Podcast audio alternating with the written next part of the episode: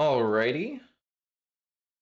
I want to invite everyone. Hi, how you doing? This is the first episode, I guess, of the uh, Tricks of the Trade podcast that we're doing here. Um, we're going to have, you know, different people on every single time, hopefully, talk about a varying range of subjects regarding Rogue. Um, so for today's podcast, uh, the topic is mostly revolving around Uh, nine point two things and uh, current events such as uh, the Mage Tower, Legion Mythic Plus, that kind of stuff. And uh, we're going to go into some nine point two stuff and then take some questions from you guys. So, without further ado, I guess, uh, first topic at hand. How is everyone's Mage Towers going? You guys all get a chance to try it? Zara, did you clear all three yet? Or have you still yeah. been living on P T R? Uh, both, but yeah, I've already done Subtlety, Outlaw, and uh, Assassination. I haven't gotten to anything outside of those three, but yeah, got all three of those done, so they were fun. The Subtlety one was a really, really tight D P S check at the end. I was actually kind of surprised. Nice, nice. Which one do you think was the hardest? I would... Mm. Agatha was the most annoying. I wouldn't say it was the hardest. Assassination was Damn. hectic. I would say Assassination probably is the most going on, so I would say hardest would be that, but it also isn't hard once you kind of understand where the overlaps are coming. It comes down to memory a little bit, but I would say Assassination of the three is the hardest. Subtlety just comes down to, like, you just need to blast in the last phase. The first phase actually had to hold damage, so that way cooldowns are up for phase two. So I would probably say Assassinations. What about the other two lads in here? Um, so I walked into the Mage Tower, instantly killed Agatha, easiest boss of my life. Um, you know, did it did it easily back then, back in the Legion days. Did it easily now. Um, I'm hard stuck on the Subtlety one though. That one, ooh, that's a tough one. Really struggled. And I haven't attempted the Assassination one because that spec sucks. Wow. Wow. okay. Okay. Overall, I think the Mage Towers are really cool, though. I think, like, it's nice that for the first time in basically WoW's history, other than, like, the original Mage Towers, like, here's, like, optional, mostly useless, um, hard single-player content. You can't outgear it. Um, the rewards are basically pointless, so if you can do it, good for you. If you can't, who cares? Don't bother with it. And it's like one of the best content they've added into the game or added back. I think this is better than the original Mage Tower because I think the fact that you can't outgear it like the Legion one means that it will forever be difficult content that exists in the game, that no matter how, how much gear and crazy trinkets you get, it's always going to be something that you have to actually have a little bit of knowledge on, like, game sense and uh, spec knowledge to actually do proper damage.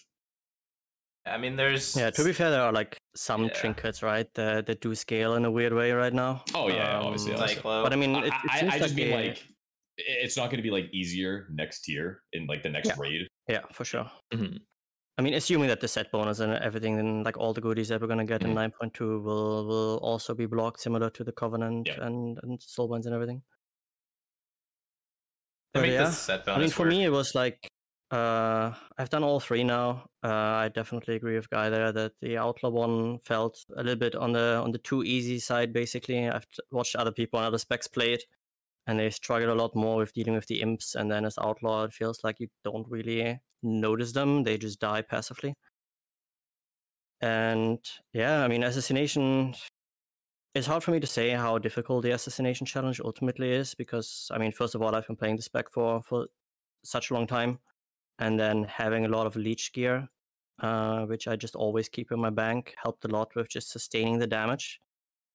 So maybe the challenge was a little bit on the easy side for me there as well.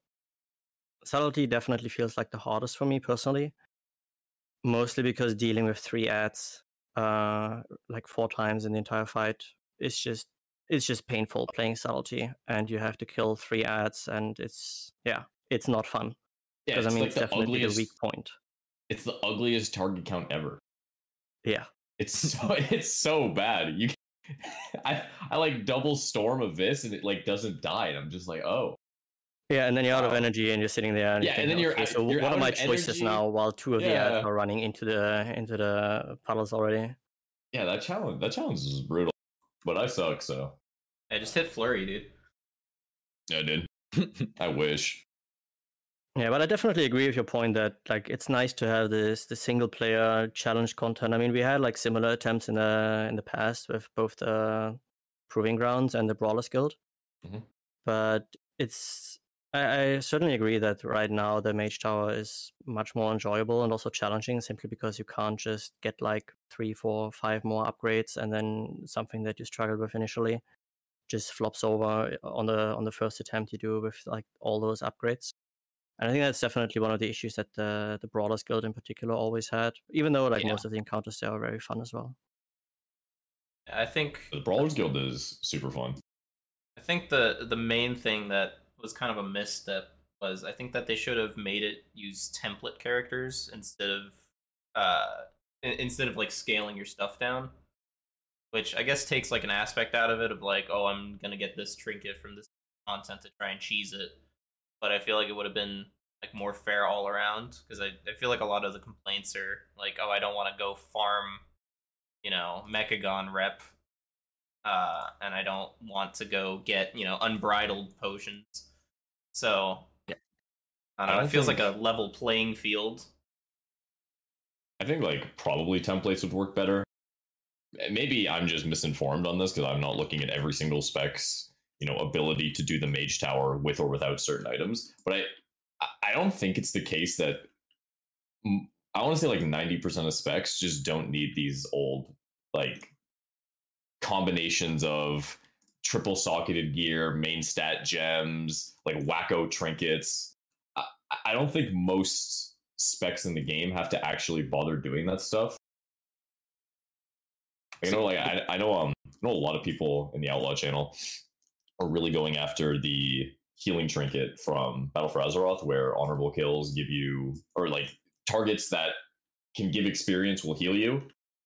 Like, a lot of people were going after that, but you, you don't need it. You don't need Unbridled Fury. You don't need these things. Like, obviously, they make it easier, but I feel like if people just, like, tried to learn the challenge a little bit better rather than immediately running to the auction house or, like, a guide to figure out what items I can buy to make this not a challenge, I think. I really don't think it's that bad.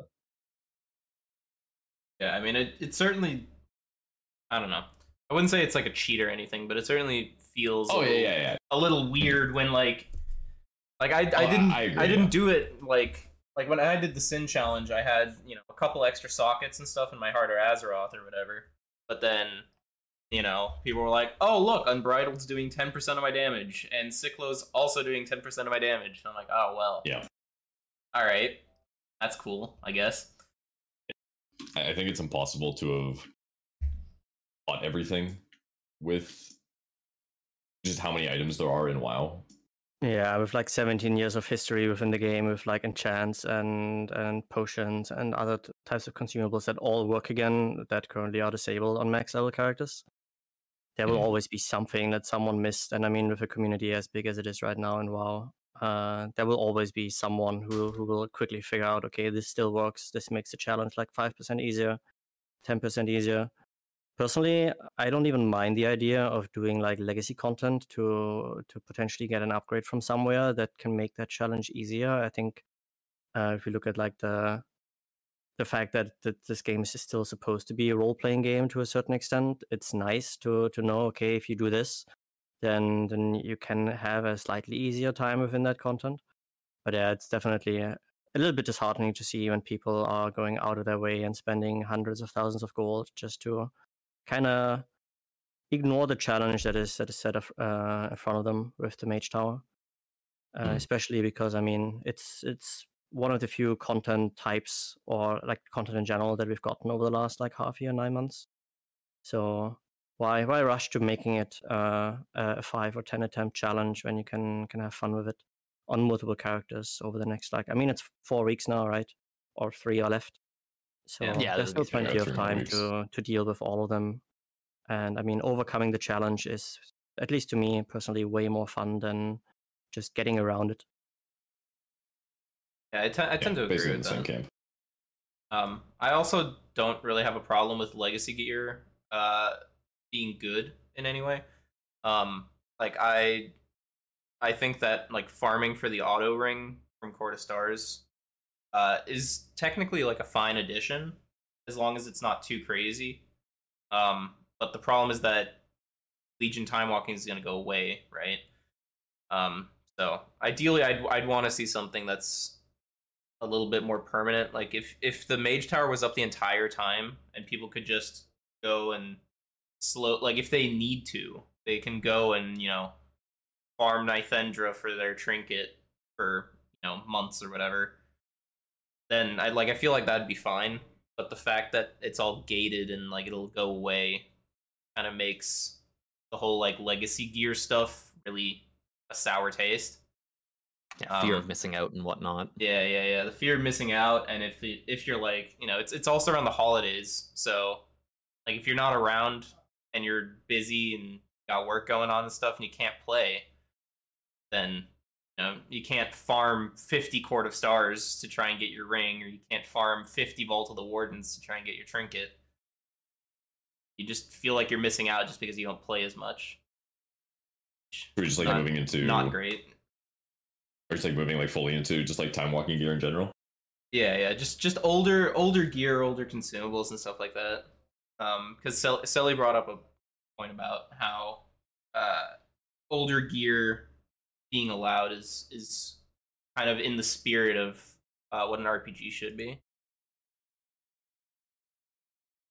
It's like WoW has a really bad habit of every time we do something, we spend like a year and a half, two years in a certain thing, and then it's completely forfeit, which is normal with like when we had raid tier gear and stuff, and not even then, not always, because sometimes you'd be wearing two sets and four sets from the new sets or trying to mix and match and stuff. But WoW always has a really bad habit of just like getting rid of content or getting rid of things. So having the ability, like with those, um, what are they called? Relics of the past that, uh, it's when you're crafting, you can actually craft things up to a higher item level so you can use them in different situations like this. I think that's interesting, but it also does kind of, as far as for the Mage Tower, would diminish the uh, kind of the novelty of doing it without needing all that stuff. And with Mythic Plus time walking right now, especially the Legion Mythic Plus stuff, it's nice to actually be able to do other dungeons that you haven't done in a while to get upgrades and not just to be able to do them just for the sake of doing them.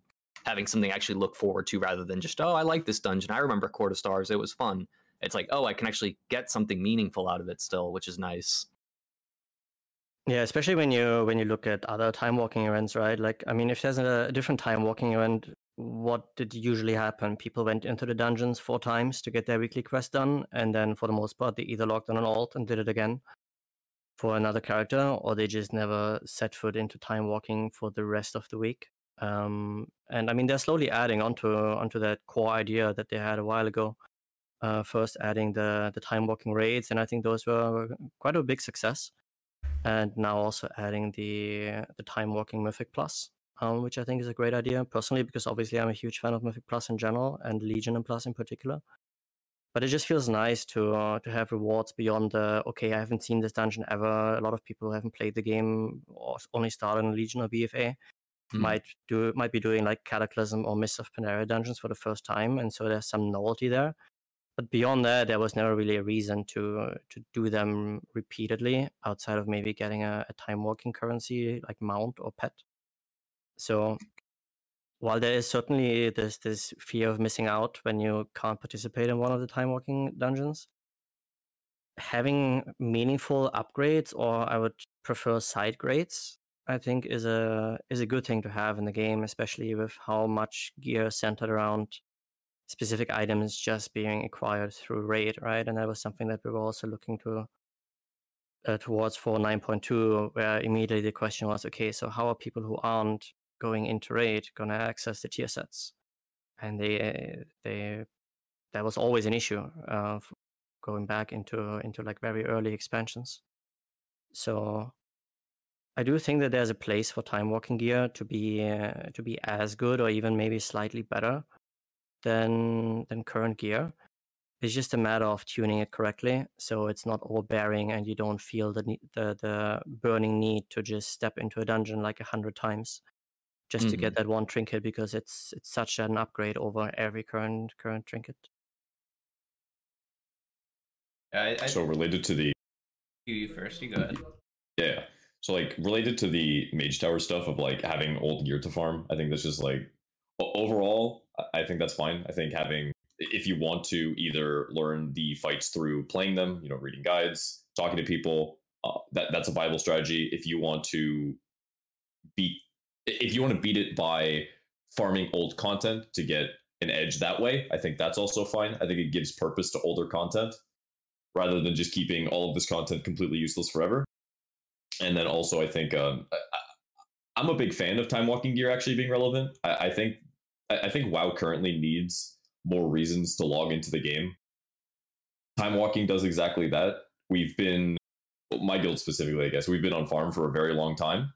I, I haven't seen this many people log into the game since they've added Legion Mythic Plus. I see basically every single I G wearer permanently in both of the wardens, permanently playing the game, permanently asking in guild, hey, you know, come do keys. We're going to be doing vault spams. Uh, we're going to be doing like vault core spams. We need like people to just run around with. Uh, you know, I, I like parsing, so I like doing big damage. So when stuff like time walking gives gear, gives me a reason to log on, do my rotation, run around, play the game, have fun. Sure, it might be weird that a two forty-six trinket from time walking is better than a two fifty-two mythic trinket, but who cares? In my opinion, I, I I'd rather have more excuses to play the game than less, and making those trinkets worse than mythic options would basically shut off an entire subsection of the population that plays WoW at a mythic level from engaging with the content at all uh, in a gear upgrade aspect. Obviously, the Legion time walking is a lot more weighted in power because it has access to Mythic Plus, so it has access to really, really high eye level versions of these like special items. What I would like to see moving forward, maybe, if people are, are generally a fan of this idea of Legion time walking actually being a way to get damage, uh, is add add a way to get Wrath trinkets, Kata trinkets, just like whatever the dungeons are. Maybe maybe once you complete ten dungeons or whatever, you get some kind of trinket upgrader, and then the trinket will go to two forty-six or whatever the... whatever the, the Mythic fifteen version of the trinket is, just so that there's more options. Like, hey, you know, I can farm on Cataclysm week, I can get this trinket, you know, on the Wrath week, you know, there's something like Deathbringer's Will or something. Just reasons to log into WoW is what I want, and stuff like Legion time walking actually dropping gear that's useful is something that does that. Yeah, um, I think that I would want to see uh, some sort of time walking gear, like especially trinkets. I think trinkets can be really, really cool when they're done correctly. Um, but a lot of the time, uh, it's always sort of a question of, oh, well, this just does damage, or this just gives me stats. Um, and so I feel like there's not really much thought behind taking which trinket and which situation. Um, you kind of have that with like Mythic Plus versus Raid. Like you would take Fusion Amplifier and Raid, and then you'd maybe swap into like an Ocular Gland for Mythic Plus or something like that. But outside of that, where you're just getting like raw stats, or you're like, this trinket does AoE, uh, it doesn't feel that interesting to me.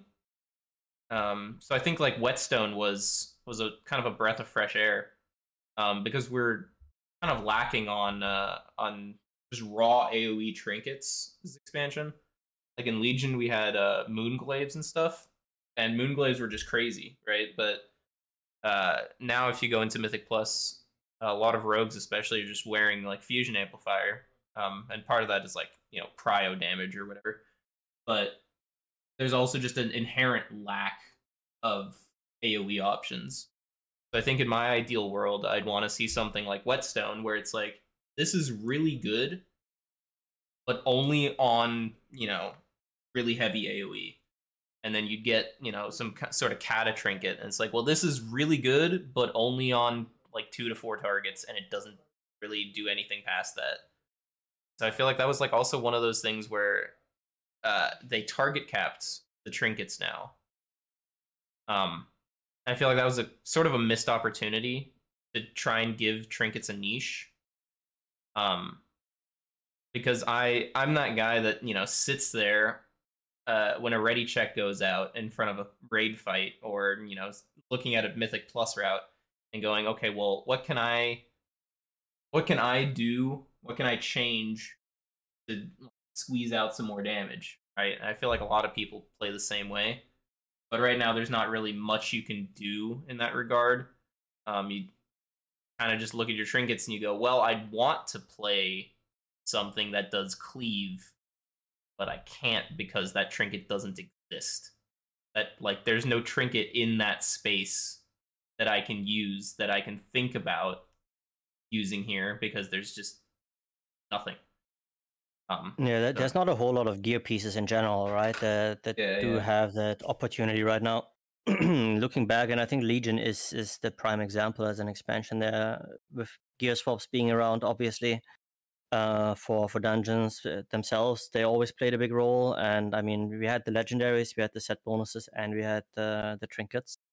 And all of them allowed a class to function in an environment where the core class design just failed to provide a meaningful niche. But I mean, if you needed AoE desperately in your entire raid or in your entire group, then you just swapped something in that, that allowed you to at least be somewhat competitive.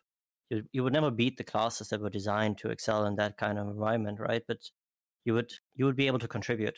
And right now, I mean, I don't feel like the Shadowlands legendaries really feel the same, uh, fill the same niche that the Legion legendaries did. That's They're just true. not like powerful uh, enough to to really help with those issues.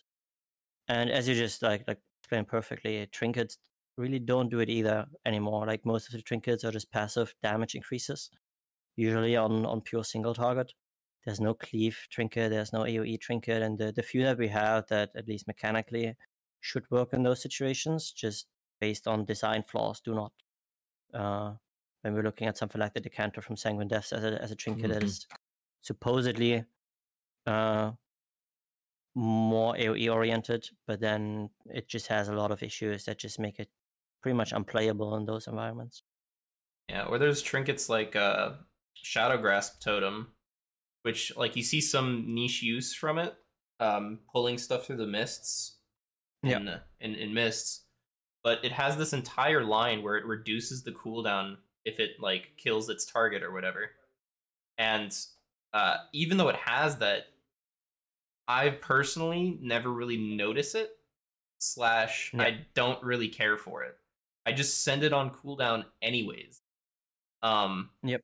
And so there's there's no like there's no re- if you took out that extra line that it reduces the cooldown, it would be the same exact trinket. There's it'd be no change. So yeah, it's the same with the the crit trinket, right? From from Ray Soul Render. Yeah, trinket. yeah. It, um, it it has a heal effect. I don't think most people even know that. You don't really notice it when you play it. Uh, I think at the end of the day, it's like zero point one percent of your healing or something on an encounter, maybe even on a plus in a bursting week.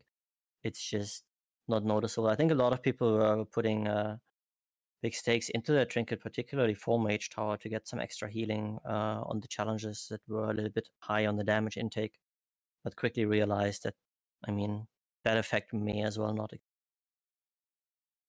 It's just, it's also nerfed in Mage Tower, I think, but yeah, I don't know. There's there's a lot of space from, like, bring back old trinkets in the form of time walking.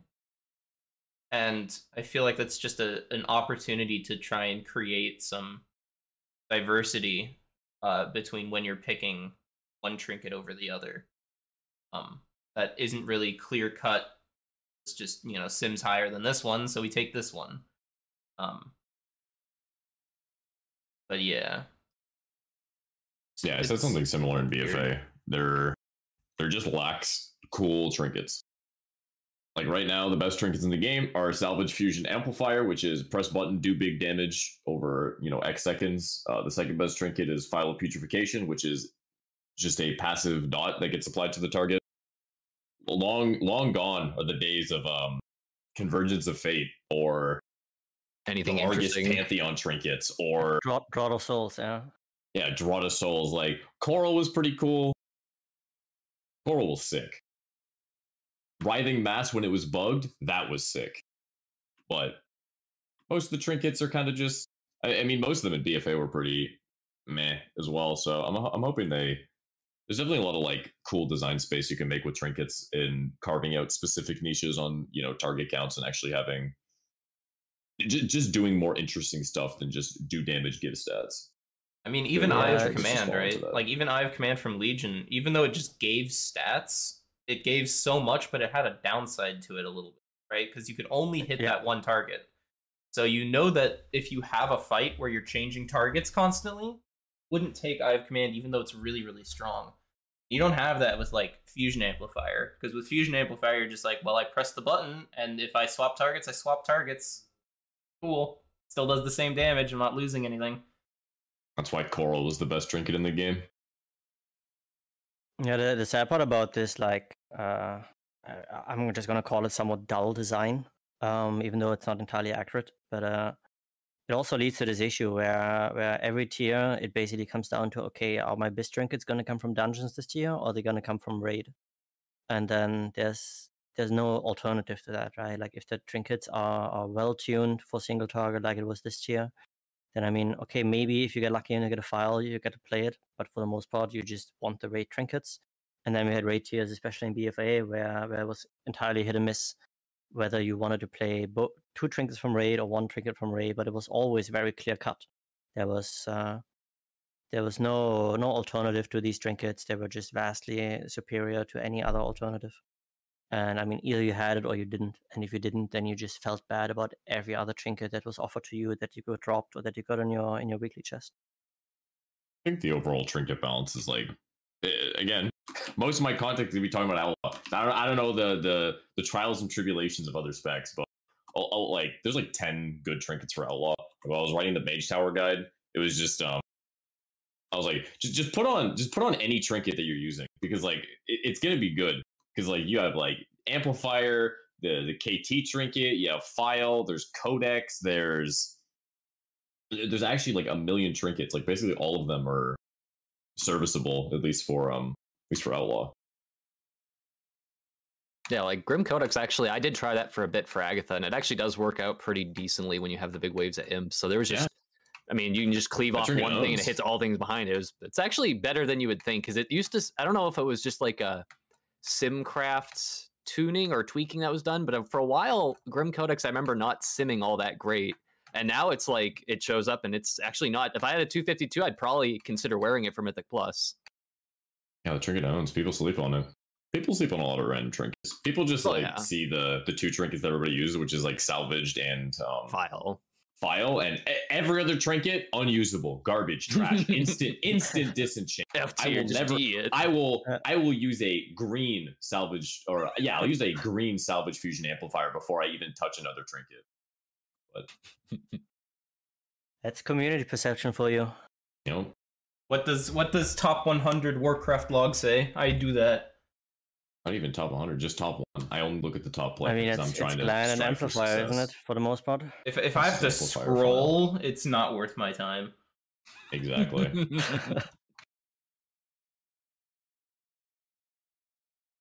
um. So I guess on that on that note of of old trinkets, uh, we saw that Whetstone is uh, Omega nerfed now. Um, mm. It does fifty percent more base damage. Uh. However, it uh, now splits its damage between all targets, and it does increasing damage per target up to five. Um, just like a normal AoE trinket, that increase in damage is fifteen percent per target. Um, so it's basically a gain on one target and then an instant loss on everything else. Um, and in AoE, it'll do, you know, half the damage. Uh, And in bigger pools, it'll obviously do even less than that. So seeing that, uh, do you think that countermeasures will also see the nerf put into the ground? I... I'm not sure. The the reason I think why Whetstone was such a such a massive outlier was because of, of what you explained uh, a few minutes ago. It's just there was no other trinket that, that was even close to... to the usefulness of the Whetstone, whereas countermeasures is basically just a, a different, differently typed uh, fusion amplifier for the most part. Um, maybe it deals a little bit more damage, maybe it deals a bit, little bit less, but the the functionality of the trinket itself is is almost the same. Um, so hopefully it, it can remain as a side grade for all those people who are not yet killing Mythic Guardian or just happen to get unlucky. I mean, I know for me it took fifteen weeks of killing the boss before I finally got one. And having dungeon alternatives for these kind of trinkets is is pretty healthy for the game, I would say. So, you know, even if you got a little bit unlucky in raid, especially with like no bad luck protection, no no master looter, no no bonus rolls, um, having an opportunity to just uh, yeah, no live a dungeon for a couple of days to get an, an equally as good item, I think that's that's a healthy thing for the game. So hopefully they're not going to nerf it into the ground. I can't imagine them doing a blue post on how they're changing a handful of trinkets and then another blue post later with another handful of trinket changes. My assumption is, is if they're going to change any of the trinkets, it would be in the first blue post. Um, anything else, my guess is probably no changes. Because why would you make half a balance change and then do half a balance change later? Seems to make more sense just to have them all at once. Maybe delay it a few days and then be like, hey, we're going to nerf Whetstone, and we're nerfing Countermeasure, and we're doing this, blah, blah, blah, blah, rather than r- rather than doing like half and half. It, it just seems like dumb to do half and half. How much better is it even for all the for, for all the specs? Like I think it's like fifty D P S or something for me. Over two fifty-two Fusion Amp. Yeah. It's it's it's, it's somewhere in that range. Um, I saw that on Sin because of the, the crit and the interaction with the Frost set with crit. Like one hundred fifty. Hmm. Um, but I did some sims uh, for nine point two, and I compared it to that over a two fifty-two Fusion amp without stuff on, and it was less. It was like seventy or whatever. Um, hmm. So it's but, mostly it's not even the proc itself. So it's just uh, the fact that it has crit instead of agility that makes it. it I mean, it's still it's still really it's still really good as a proc. It's not like the damage is bad and it's just pure stats, but the stats definitely help. Hmm. Yeah. There's also something to consider is like we look at it a little bit in a vacuum for trinkets, especially things that can be used by a lot of different classes since it is just a stat, a secondary stat trinket. If this trinket, I haven't, I don't really look at any other classes or specs, but mm-hmm. if this trinket is only good for rogues and it's only like one hundred D P S better than another trinket that's relatively close in item level, I don't see them touching it. Like if this if this was like the best melee D P S trinket period bar none for everybody, maybe. But if it's literally just well, us, I would always, maybe dual wield specs. Rogue. It's always rogue plus demon hunter, literally right. every time. Yeah. There's also the point to be made that they also it's not just their nerfs, right? I mean, obviously Whetstone got nerfed, but clearly they looked at all trinkets, um, and not yeah, just five hundred one positive outliers. With the, the amount of dodge roll buff. being buffed by like five hundred percent, so I do, yeah, I was actually I do agree that. with what Guy said. They they did seem to have taken a look at all the trinkets and not just the ones that we we have been uh, hunting for the last uh, six or seven days. So I think it's it's fairly safe to say that at least for the time being, Countermeasure is probably here to stay. Um, but I mean, obviously. Uh, Obviously, they can always change their mind on the uh, change their mind on this later on.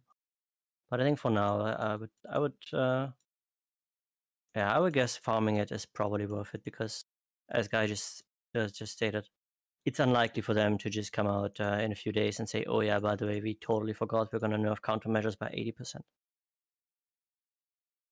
How many vault runs yeah. have you done, Selly?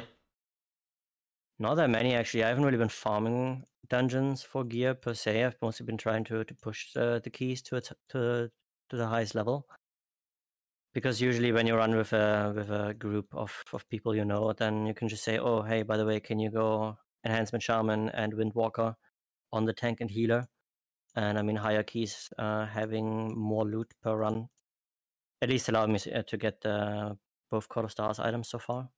But I haven't done a whole lot of vault, and I mean, I have pretty much every trinket from Legion Time walking at this point, except for countermeasures. Nice, nice. Um, when you're pushing, because I I've been basically farming Court of Stars, um, but I haven't done anything over I think a seventeen. Uh, how impactful is that debuff from Infernal? Um, because it when when you kill the uh the Infernals and you soak the thing, it does pulsing a pulsing debuff that increases their damage done, right? Is that an actual, like, big increase? Is that, like, prideful levels of damage where you get it and None. last? Definitely not prideful level. Uh, I think oh. the, the main hindrance for the debuff itself is just that, for the most part, the Legion dungeons aren't really about, like, getting more time by just doing more D P S. It's just about just about living things uh, once you push high enough. And so the debuff does nothing for that. And while I think there there's still a lot of room for improvement for for most of the groups to really utilize the buff in a better way, uh, say, for example, you can usually stack up the debuff without pulling the boss by just standing close to it. Um, and right now, everything, like like all the people do is they pull the, the last set of Infernals with the boss, and then they get like three stacks, or like three sets of stacks from the Infernals. But technically, you can already start with the first set of Infernals and get like nine, nine full Infernal stacks on it, which would be roughly like forty to fifty percent increased damage taken once you start to, to actually pull the boss. And that would definitely be a, a huge gain and just making the bosses easier. But uh, at the end of the day, I think the affix itself is just a little bit of a time waster, which doesn't really matter that much for Legion dungeons because the timer is not an issue. It's just about surviving the, the actual bosses and the actual trash mechanics. And the affix does nothing to help with that.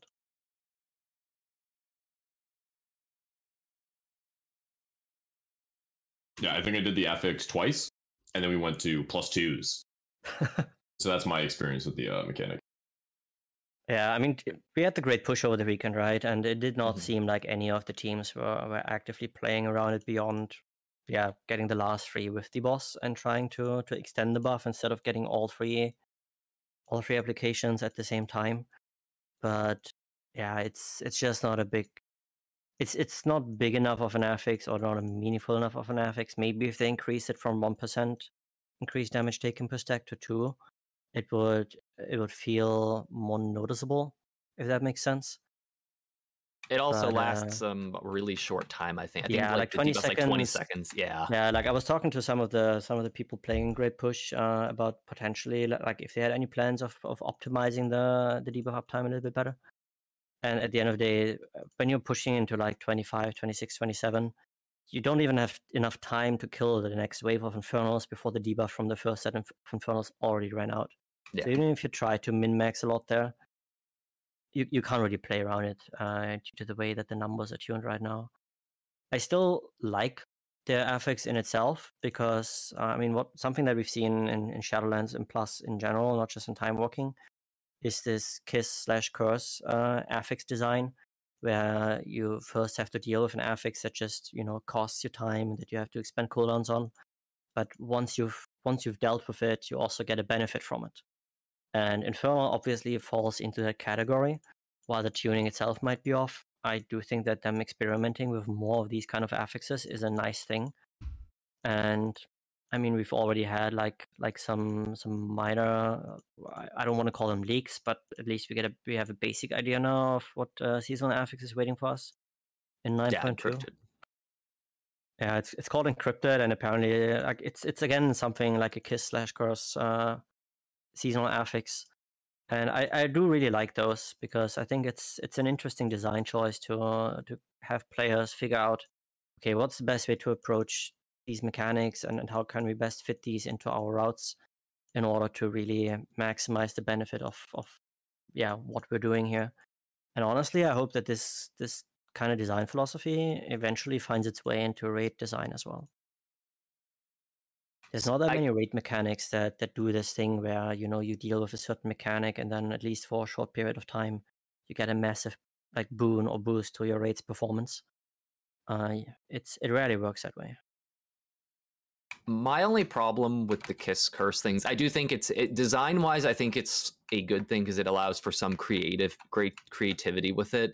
The problem is, and as I'm sure you've seen with higher keys or just when pushing keys, is there are times where you basically just have to ignore the affix to some degree. Like, I think Tormented's a bit different because at least there's a debuff applied to just the last boss when you skip things, but it's a pretty common strategy even in, like, lower key, lower, quote-unquote, like twenty-threes, twenty-twos, where you'll skip certain uh, tormented enemies, just so that way you can save time, because the buffs that they offer are worth less than dealing with the debuff that they apply, which I feel that's kind of, I mean, it's better than Prideful, because Prideful people were literally just like shroud skipping or like death skipping and doing yeah. weird stuff to just completely ignore it, because it was that bad of an affix at points when it was so, it was so much time and cooldowns invested that you just literally didn't gain anything out of it. You blew everything just to get a minute buff when you had no cooldowns up, and Tormented's better than that.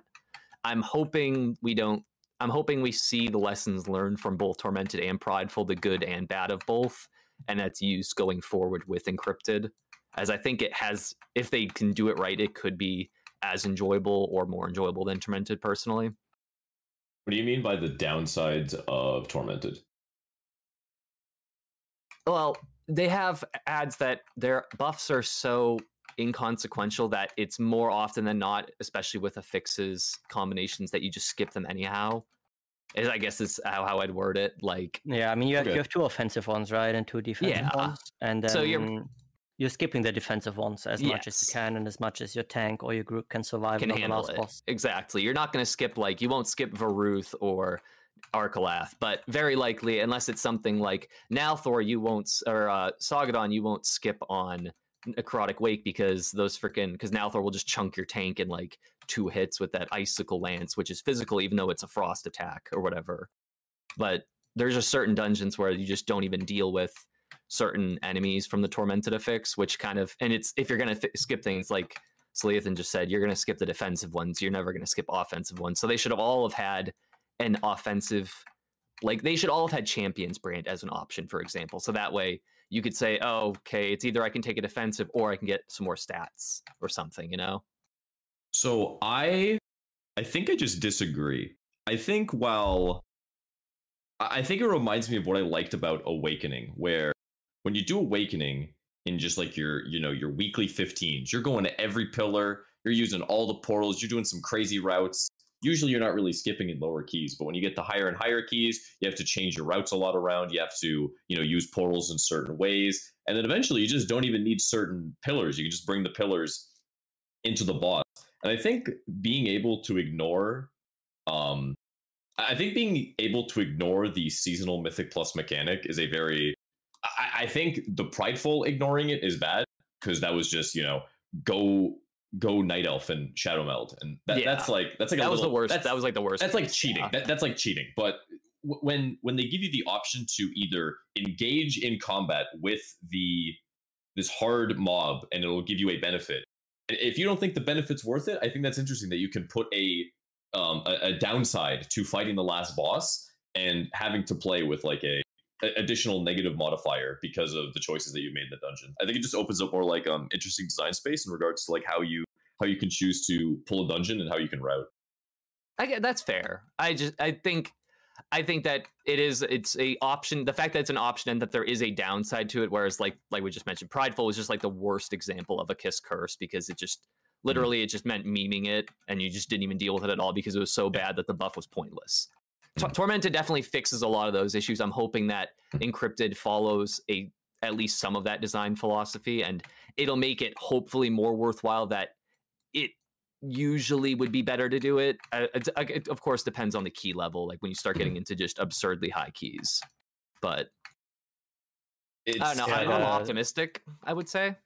It's kind of what I envisioned, what, what I was coping on how I wanted Beguiling to function in E P, yeah. where when I saw Beguiling, a lot of people were like, ooh, this sucks. And I'm like, eh, like, is it, is it, Are are some of these packs going to be unbearable? Absolutely. But like my dream for Beguiling was like, here's an affix where, oh, like this pack has this monster on it. We just don't do this pack this week. Let's route in a different way to not pull this ugly monster. Uh, obviously, it's not really how it played out. People just did it begrudgingly, or just, you know, totally skipped. Yeah, one of the interesting things, f- facts about Beguiling, though, and I, I'm actually glad you brought it up, is that mm-hmm. I think the very first, uh, very first time it was that Datamined on the P T R, it actually had a, a kiss curse mechanic attached yeah. to it. Yep. And then they actually got rid of that. And I think there was a lot of a lot of wasted potential. I would mm-hmm. say that the, the main issue with Beguiling was the the rotational thing about it, and it's, it's something that I've always been uh, objecting to when it comes to Mythic Plus in general. It's just the seasonal affix. When we look at at when Blizzard first talked about it back in, in uh, B F A beta, they moved the tyrannical and the fortified affixes from the plus ten key level to I think it, it's plus four now or plus three. Um, and so that the seasonal affix is not supposed to be a high impact affix. Uh, so there's not such a major jump in difficulty going from plus nine to plus ten, like it was with fortified and tyrannical. Mm. And except for reaping, I would say that has never been true. So maybe either change their, their view on this. Um, but overall, I just feel that the, the rotational aspect is just kind of bad because you do want people to get some consistency, especially with affixes changing every every week already. Um, and I, I do agree with you, Guy, when you said that that ultimately it's it opens up a lot of design space, but it comes down to to the tuning of it. When you have something like Pride, where you basically try to Invis Potion every single one of them, that's bad. Yeah, if yeah. You have something like Tormented, where where some of them you literally cannot skip, either for the D P S benefit or simply because their auras are just too painful to deal with. Like I, I don't even want to imagine what a what a final boss is like uh, with fifty percent reduced healing or the constant ticking debuff that takes off like twenty, thirty percent of people's health every couple of seconds. Yeah, like, um, like obviously the the movement speed one is the least um, yeah, detrimental the least one. Impactful. And the buff happens to also be the least impactful. I yeah. prefer if they kind of like, you know, more even them out where like maybe if you skip the damage one, uh, like the debuff, like I, I wish the debuffs were a little bit more paired to like the power of the actual. Yeah, guardian, like the, but, the but, easiest to deal with mm-hmm. uh, negative effect should also bring the, the biggest power, so there's some yes, actual right. decision making involved there. I, I do still think it's interesting. I'll stand by it. I, I think skipping them to fight bosses even harder, I think that's cool. No, I having think... the choice to do it is a good idea. Yeah, yeah, the choice. Yeah, yes. yeah. Prideful, absolutely. Prideful obviously sucked because the way you the way you chose not to engage with Prideful was like cheating. Like yeah. you would go Night Elf and like vanish, or you would like use yeah, and then they potion. Fix it, and then you just needed yeah. to hold Invis Potion the entire dungeon because you could mm-hmm. never ever use a D P S potion for anything unless you really knew, okay, we're not gonna find a Prideful in the next five minutes, or we're gonna skip it in some other some other weird way. I'm also glad we've moved away from percent based affixes because those are probably my least favorite thing about Mythic Plus because it just makes it where, oh, you accidentally pulled one thing wrong in your route, now you're gonna get this thing to spawn at the exact worst possible time. I'm I'm very thankful that we moved away from that. Well, that especially that, yes. Yeah, first time tank doesn't know when the when reaping spawns. Man, you're like fighting a boss. He pulls one monster, spawns reaping. You just explode.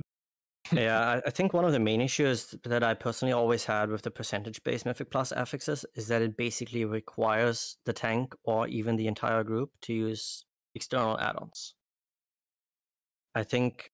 The game itself doesn't really give a lot of information as to how much mob count you're getting from each individual pull, and needing third-party tools to help with that is is not good. Um, yeah. I mean, obviously, uh, you know, with, with M D T being a thing and being able to pre- uh, pre-plan your routes uh, into the, the smallest detail is is amazing when you're looking at it from a very competitive angle. But having it basically become a requirement for, for any level of competitiveness, from the, the most casual players to the people who, who really push the, the rank one keys in the world. I think there should be it, it should be introduced at a higher level, or should be a requirement at a higher level, but it should not be something that when you step foot into your first plus five key uh, and it's literally the first time you play on plus and you get kicked again because you don't have M D T and don't know what is being pulled. I don't think that is good, and I think that's one of the main reasons why I never really liked the percentage-based affixes, because it just excludes an entire group of the player base based on not having a third-party tool to help them plan the the dungeon. Do you agree, though, that this curse mechanics should have that layer of, like, if you don't want to pull this, then don't pull it, but you're gonna get punished. So I, I'm I'm with Guy that it's like just having it up as an option even is just so good. Um, and I, I feel like some of them are just crazy overtuned, but because the strat is to just kill them all, like, talking broader community here, the strat is always to just kill all the tormentors anyways. Um, I feel like that sort of style of, of play where, like, you would skip one or two of them gets kind of overshadowed. Um, like, we were doing a twenty-three theater yesterday, and the healer was like, yeah, if we skip this, then it would be doing seven thousand ticking damage every three seconds to all players on the last boss. Which, you know, for one healer is just a, an absolutely absurd amount. Um, yeah. But yeah. There's no choice involved there, right? Like, you are, yeah, you do it. It's, it's just, it's a very, it's just binary thing, right? Either you kill him or you wipe.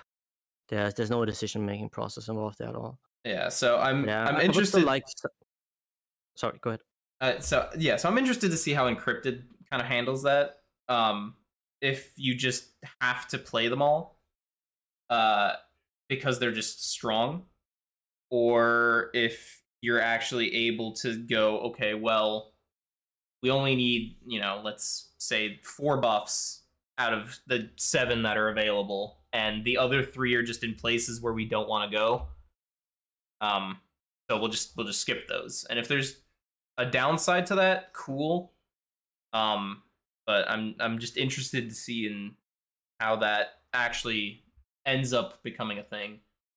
Yeah, um, it does seem like a little bit more like Infested, though, as in that, like, individual trash mobs in the dungeon will be empowered, and once you engage with them, they they will, like, bring forth this this uh. Auto- automaton or whatever, whatever it's called.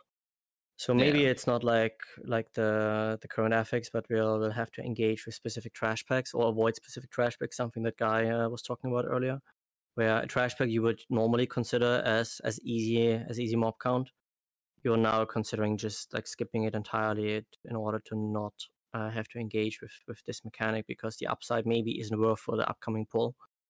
Uh, But yeah, I'm certainly I'm certainly hyped to to see uh, how exactly it, it plays out in the in the P T R once it's there. Um, yeah, maybe there will be more boss encounters like that as well. Sorry. Uh, that's yeah, so that's that's actually a decent segue um, to P T R. Um, we've seen a lot of P T R stuff now um, with uh, with tier bonuses. We've seen some raid testing, um, and it, I guess we could we could stay on the Mythic Plus route just a little bit longer. Um, because, uh, as we know, in, in nine point one, the domination sets weren't active Mythic Plus. Uh, they were only active in Raid. So Mythic Plus didn't really see much change in terms of actual, uh, borrowed power, um, outside of the affix. Uh, do you guys think that, uh, some of the tier bonuses we've seen, especially, uh, rogue-based, obviously, will have any sort of impact on, on Mythic Plus? Um, I think the, the first impression is sub-tier set in Mythic Plus is, is huge because it makes Cleave better, but then Assassination, for example, is only single target. Um, now, obviously, with the change to the Shiv crit, we're seeing that shift out a little bit, um, but do you think that it changes the position that Rogue is in and how that plays in Mythic Plus? Um, I don't think so. I think if Rogue does big damage, it'll probably be brought to uh, dungeons, right? I think, yeah. yeah. I mean, subtlety is just the subtlety. They've already mentioned. I mean, I can post the link for the changes they're making in context, but there's also numerous bugs that they've said that more or less, like the T L D R, is there's a lot of synergistic things that aren't working with the subtlety tier set right now that we kind of speculated a while ago. Like, it's supposed to work with Akari's, the four set's supposed to proc the two set, I believe. Uh, the fact that uh, Symbols of Death is making the four set critically hit if it procs with Symbols of Death isn't supposed to happen. There's a lot of things going on with it, but I think the set is definitely going to make subtlety even stronger than it already is in that case, which is great. And it'll also shore up its one weakness of low target situations, because you'll be able to get all those shadow strikes onto lower target situations, like five or less targets, and that lovely two to three target cleave section that subtlety is so well known for, you know? Banging three target cleave. Yep. That two targets, man, I love that. Just that extra rupture on the one guy. It's beautiful. a lovely single uh, target rotation on two targets. Huge. um, the, yeah, it depends ahead. on what role Rogue is supposed to play in Mythic Plus specifically. I mean, right now we're mostly there for, for the single target and the priority target damage. So having mm-hmm. bonuses that allow us to cleave a little bit better or AoE a little bit better will probably not affect our yeah, in viability meta. in that content a whole lot. Uh, at the end of the day, I think it's too early to tell, simply because we don't really know what other classes are getting. So even if our bonuses look nice and feel nice and play nice, if other classes just get better stuff, then, I mean, we might be left behind a little bit. Especially with double uh, legendaries, right? Yeah, I think th- there's, there's a lot of gears that are being turned, and, I mean, at the end of the day, the set bonus is only one of them. But it's certainly nice that they've been, or that Blizzard has been aware that uh, assassination might struggle a little bit with the AoE cleave, and so their their adjustment to the two-piece bonus is already promoting an idea of of having like an extra button to press on AoE, not rotationally or, or regularly, but just as a as a cooldown.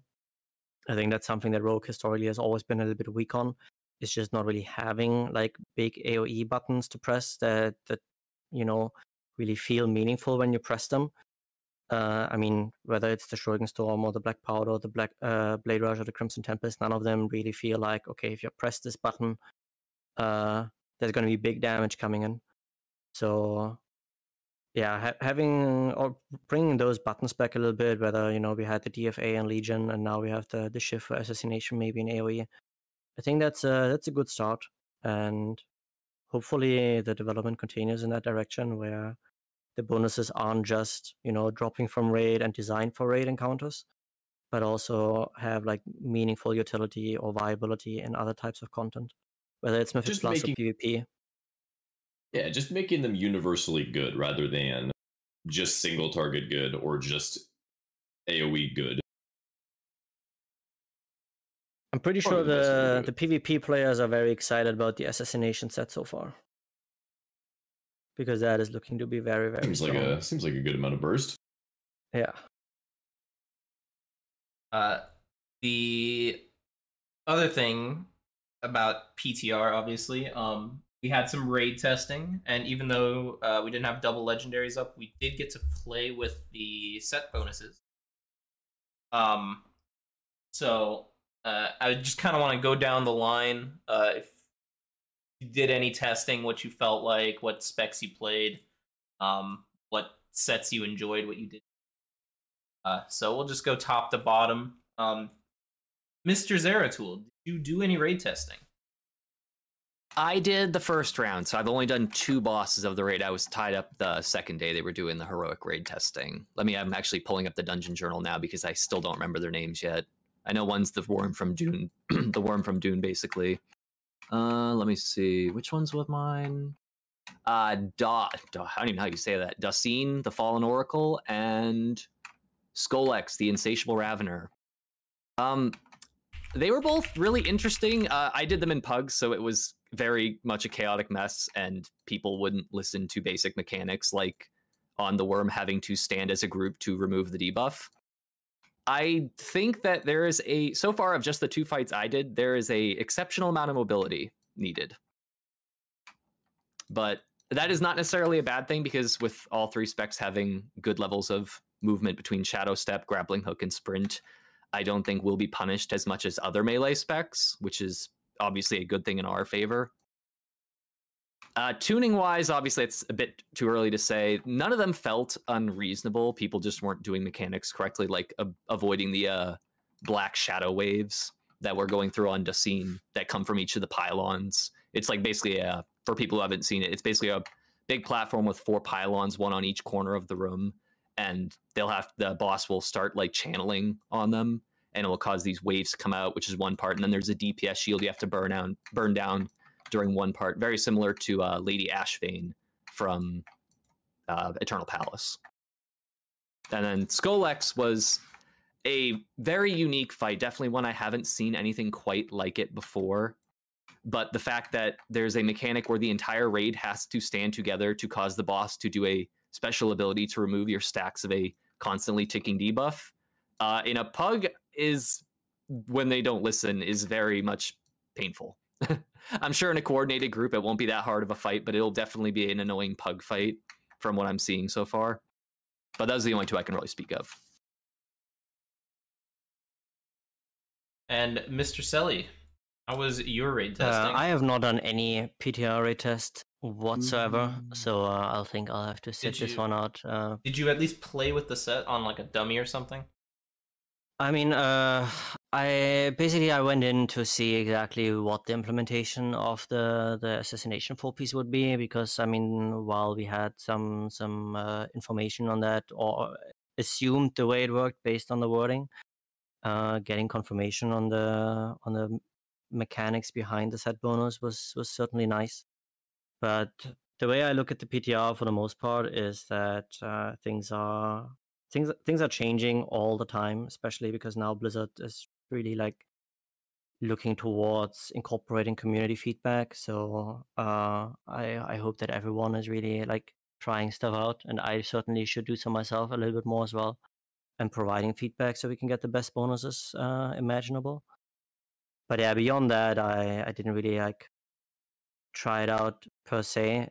I'm mostly waiting for Mythic Plus to be to be accessible with the new affix, because I mean smarter people than me will figure stuff out for raid, and then uh, I'll I'll deep dive again on the Mythic Plus stuff, because that's still the, the one thing in, in WoW that I really enjoy by far the most. M plus Andy. Yep. And then uh, Guy, you did some testing, right? I think you did all four. I did. We do a little testing. Um, so I, I didn't do the first one because they were like on Thursday, like, "Hey, we're doing raid testing Friday." I'm like, "Nope, I gotta, I gotta be a wage slave," so I didn't do the first set. Uh, the second set, I was playing Hearthstone and I forgot there was raid testing, so I only did Zymox for thirty minutes rather than the full hour. Zymox is sick. The original Zymox is one of my favorite fights ever, so this fight super owns. I love it. Um, it, it's fun. You go through portals again. There's new mechanics. There's like there's like mobs that spawn. Lo- I love when monsters spawn. It's great. Um, so Blunderbuss, Blunderbuss plus the Outlaw T, uh, the Outlaw Two set, not not not real. That is that is the worst. That is the worst spec playstyle in the entire game. If anybody has an Outlaw Rogue, go make Blunderbuss and go try to play the two piece. It is it is unbearable. You have way too many combo points. You can't, like, it, it, it just doesn't work. It, it doesn't work. Um, you get way too many combo points. You're overcapping five hundred combo points every fight, and then you're in permanent lag, so you never get to actually spend your combo points properly.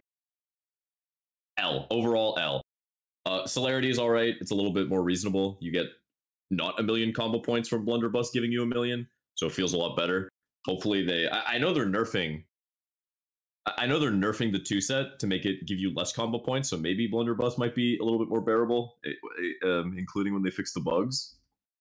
But not a fan of the Blunderbuss stuff. Do you think that lag plays a big role in the in the gameplay feel there, or do you think that it's just like fundamentally an issue with the, the two piece consuming the the buff while you didn't really get to stack up all the modifiers you would uh, initially would have liked for the proc itself? The issue is just. You need to react for Outlaw and usually plan like two or three globals ahead. And it's impossible when you're getting mastery procs mid-global and then it goes from like you go to press Sinister Strike and then you gain six combo points. So then that Sinister Strike overcaps and then you get like another like ten from somewhere else. Like it, it just doesn't work. You get you get too many. It's impo- it's impossible to play around properly. With at least with how uh, frequent the two set is procking. Um, and then I, I, I don't really understand what the other boss was doing, Mister Uh, Lehavim, Lehavim. I don't know. He was kind of cool. I liked him. He seemed fun. It, it was kind of like um, it was kind of like fetid. Like kind of like a fetid vibe going on with like the little things you have to like burst down. You're probably gonna organize like two and two. We we were thinking about like a three tank uh, a three tank strat for that, where you just like you would just tank that guy who makes the giant bubble. Just away from the away from the boss and you could just fully ignore him. That felt kind of decent. But overall, I like the boss. Lots of movement. Dude, every, every fight is just you're just running around.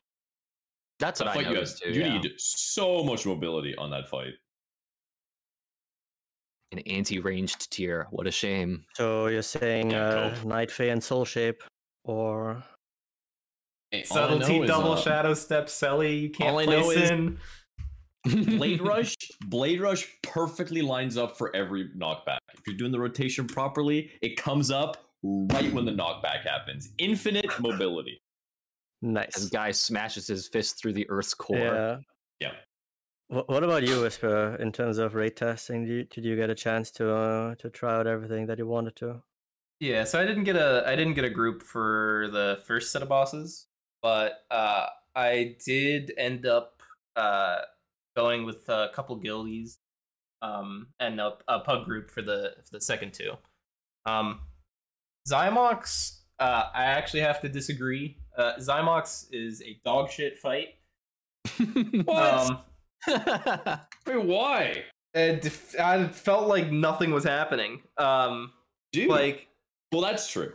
Like there was there was rings, and you just fucking ran through the, the portals, and it was all good. Like that's, okay. that's all you did. Let, let me say, I I liked I liked the teleporters. Okay, the teleporters the teleporters owned. Okay, the the ads that just did like a co- like I don't know what that that damage was from those ads that just like fire like a cone. That that was that was silly stuff. I don't like that.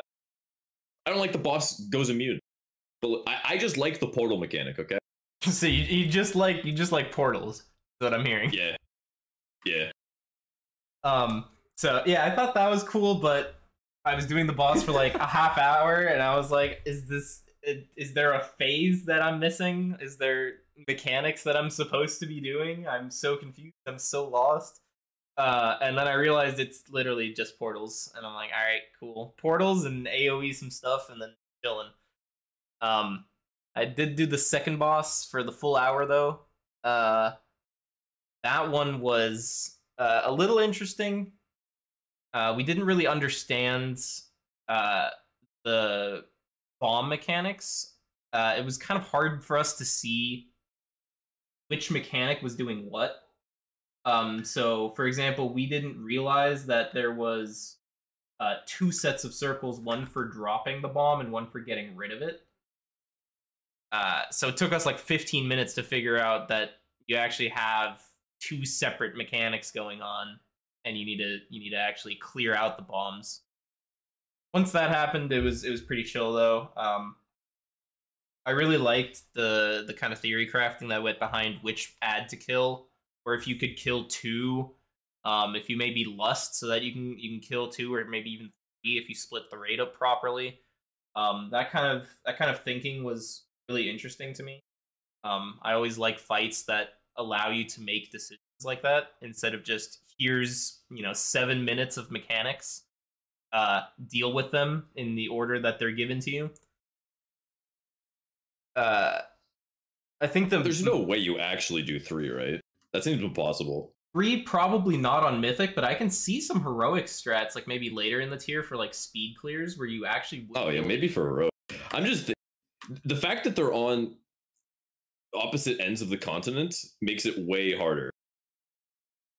Yeah, yeah, they're definitely far yeah. away. We we quickly realized that we actually had to like pre-move um, right yeah. as we were pushing them, um, and we we also were talking about. Uh, holding cooldowns for it specifically, but it we realized if we're only doing one, it doesn't mattering. Uh, but I think two might be doable, honestly. I don't know what the mythic tuning is. Obviously, we only tested them on on heroic. There might be a mythic mechanic where it's like you can't do this, and then you're just screwed. Um, but two felt pretty doable. I like two. Two seems yeah, two fine. Is, two is cash.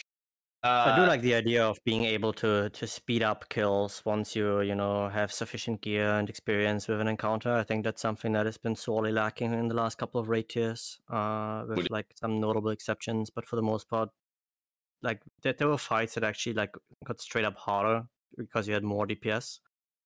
So uh, yeah, hopefully that's, Wait, that's something that will not see a return in, in the upcoming raid tier. Would it even be a speed strat? Because all you're doing is just making less ads spawn.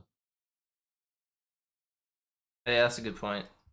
Like, I feel like you'd just be doing it for fun, which it does sound very fun, but when you kill, I mean, it would look on a, it would look good on the meters, that's for sure, right? Unless oh yeah, unless it's gonna be it's, terrible. Uh...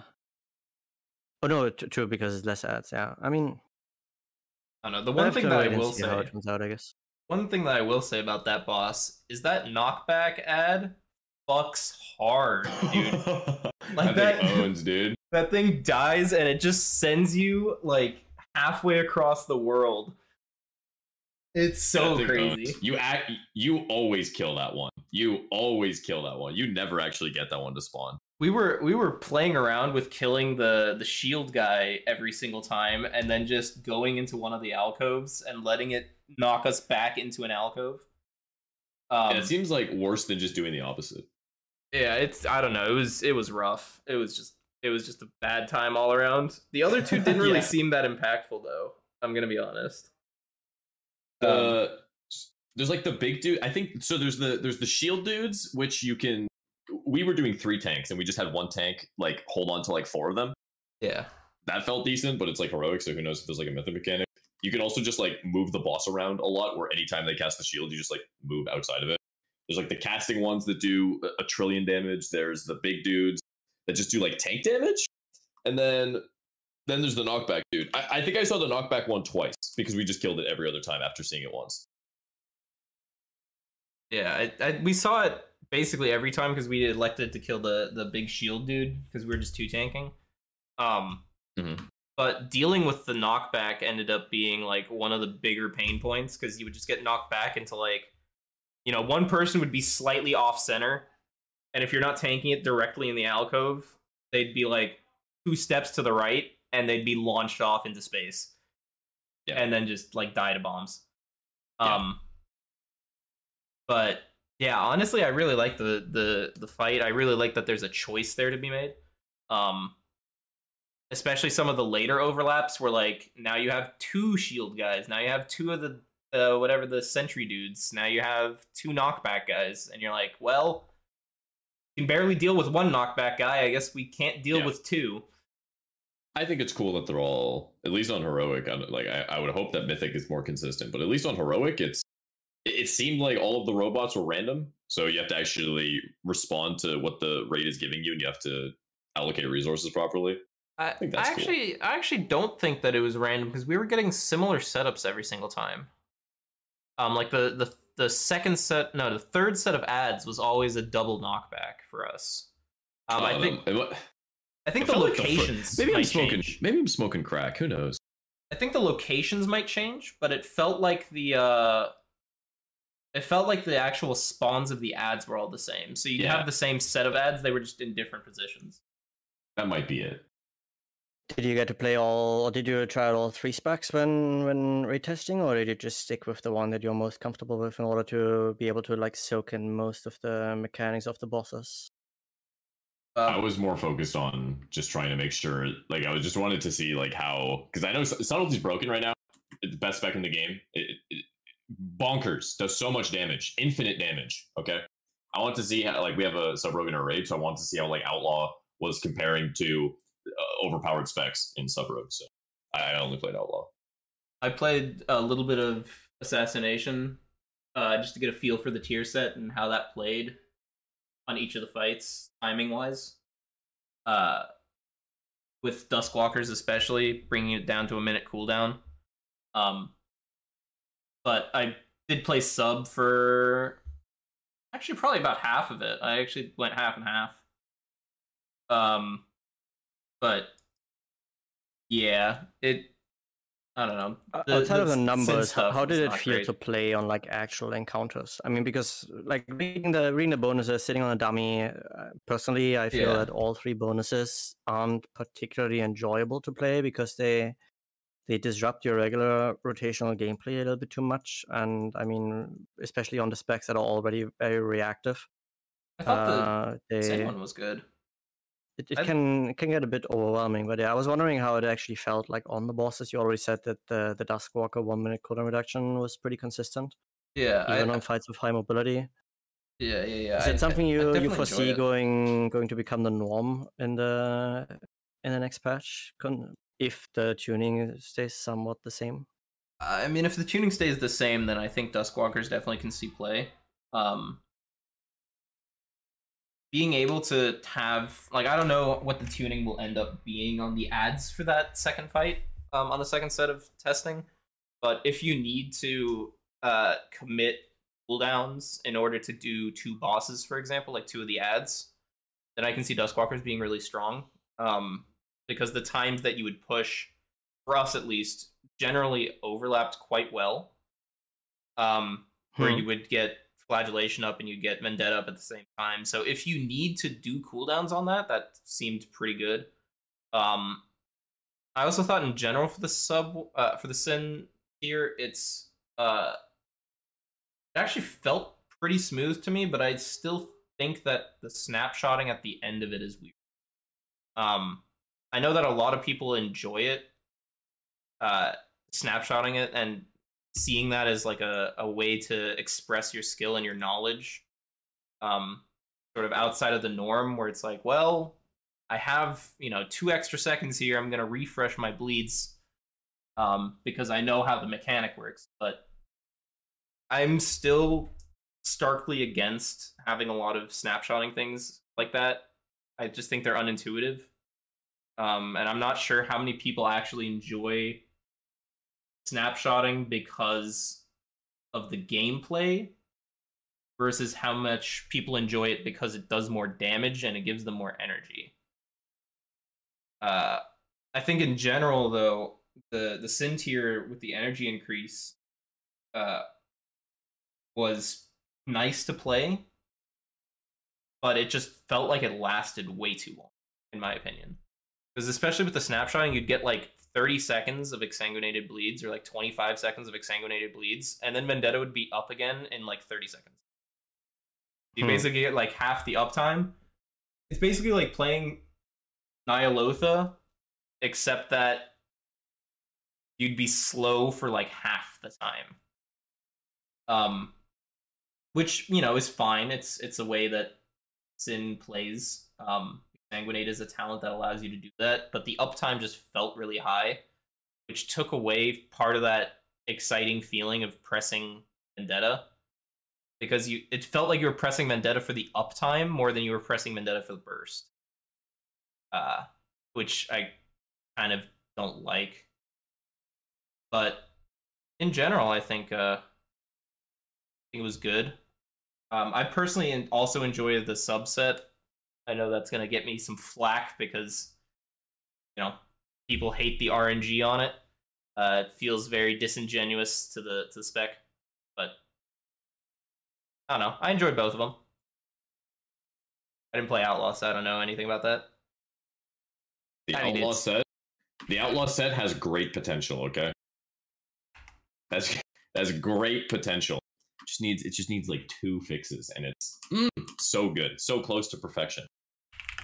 Yeah, once the four set actually does something meaningful, it'll be, I mean, j- even just the two set, it just fills, it gets you into doing so many more finishers. It's nice. Infinite combo points. Yeah, it's it's very pleasing to just, you hit Sinister Strike once, oh, you're full. It's like just having Mark for Death and you deal damage from Mark for Death. It's pretty great. Yeah, it's sick. It just, it just sucks. The four set stinks.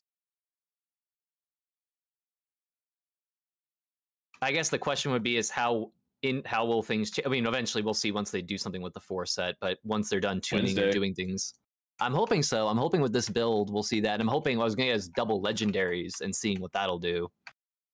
Okay, we having, need to, oh god, oh yeah, that I'm should not. be if they if they add in the two uh because they did three chapters last week, I think, and then two chapters the next this week, or it was three chapters the first week, two chapters last week. So I think the seventh week is when we're supposed to get double legendary, I believe. So it should be this P T R build if they do it in cadence like that. Umi Supremacy, let's go! Nope. What legendary combos you you think, uh, or are you the, the most excited about for for some of the specs? Like what? What are like like the moment the patch hits and the double legendaries activate? What what's the first thing you're gonna try out? Do you do friggin' vet obedience and Akari's if they put the friggin' uh, Akari synergy in like they said they're gonna? That's gonna be so stupid. Yeah, there's a lot of damage. All right, it's really Celtius. Celtius is so overpowered. I hate that spec. They oh. should nerf it. I play all three. I like it. I play. I I try to play all three pretty regularly. The only thing I need is I need to work on a. I've already got like twenty-four eighty as Subtlety and Outlaw for keys. I want to do a Assassination next, just so I have them all at like twenty-five hundred ish. But now that Akari's, that was when I first saw that. When I first saw them announce the uh, the two legendaries, I was like, if this thing works with Akari's with the tier set, this would be so stupid. And they're apparently it's supposed to, so that's nice. And then me and Guy have talked about it in the past uh, like few weeks. We talked about uh, Resounding Clarity and Deathly Shadows before they announced the tier set. So I don't know if that'll change into anything different, but I still think that would be pretty good because that way you don't have to worry about any nonsense of Blunderbuss giving you eighteen thousand combo points. But I Greenskins think... might still take the place of Deathly Shadows, I would think. Yeah, the Deathly Shadows dream is officially dead. I'm officially Aww. putting it in the grave. Um, everybody, Just because you know, of the tier set? Everybody say goodbye. Uh, well, considering that in the blue post they say that they're going to be fixing bugs about the gun legendaries, I am very confident that they are going to super juice those legendaries to make them the best. That would make sense. I mean, the idea was to make a thematic play around. Yeah. If you want to make a gun, yeah, yeah, you're making a gun set. You got to make the gun legendary broken. Um, it's also like they're like they're almost good enough. They only need like a little bit of synergy, and the tier sets are probably going to give enough synergy to make them good enough. Yeah, the, the synergy seems strong with with guns and stuff. I think that the theme of the the Outlaw set is actually really really good. Um, I think for for Subtlety, like Sarah said, uh, I think Akari feels strong. Um, if it ends up you know working the way it does. Uh, finality will just be kind of an auto pick for Mythic Plus, I feel. Uh, but we'll see if Akari actually manages to pull ahead in that situation as well. For Assassination, though, uh, I'm really interested in Duskwalkers. I think Duskwalkers... Is, um, obviously, we'll see what that's like numbers-wise and stuff. But uh, One Minute Vendetta just sounds Omega Pog with Obedience... Um, stacking yeah, that all together is say, crazy. The ability to line up the cooldowns, I think that's always been one of the one of the downsides of uh, of the Flagellation in particular. And when it comes to Assassination, it's just always having to decide: okay, are you gonna sync the next set, or are you just gonna gonna like send both of them on cooldown? And having overlapping C Ds is just it feels nice in your overall gameplay. And I mean, if the damage is there as well, then then maybe it's not a perma pick for every encounter, but having a, a fairly solid one minute burst is, is certainly gonna open up a lot of opportunities to just really be one of the classes that provides a lot of single target damage on a low cooldown, which to be fair, Assassination used to have, but not so much recently. So. Uh, hopefully, hopefully it really performs very well. Um, I am still still looking towards the, the Zoldyck Execute Dream a little bit as well, with the four set and the two set. There's there's certainly some some room there for like if the boss design allows for it to just bring the Assassination rogue just to make sure that the boss actually dies once you hit the last thirty percent. Oh, don't worry. Every important boss will they'll not actually die. They'll just stop at forty-five percent health. Yeah, exactly, right? Like uh, every important it's definitely boss. Been a sad tier for for Zoldyck, I would say. Um, and I mean, I've always been a big fan of it because while while having the big overall is is nice for you know self worth and and uh, yeah, the the status within the guild. You know, when you're topping the meters, then everyone looks up mm-hmm. to you. But uh, it also feels nice to just look at phase damage. Like I, I still remember.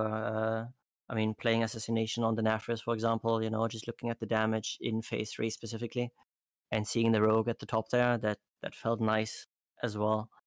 So I would certainly love for the double legendary um, to allow for more than just one combination of legendaries. That's just an auto pick because of the, the way the legendary interacts with the set bonus and the Covenant abilities.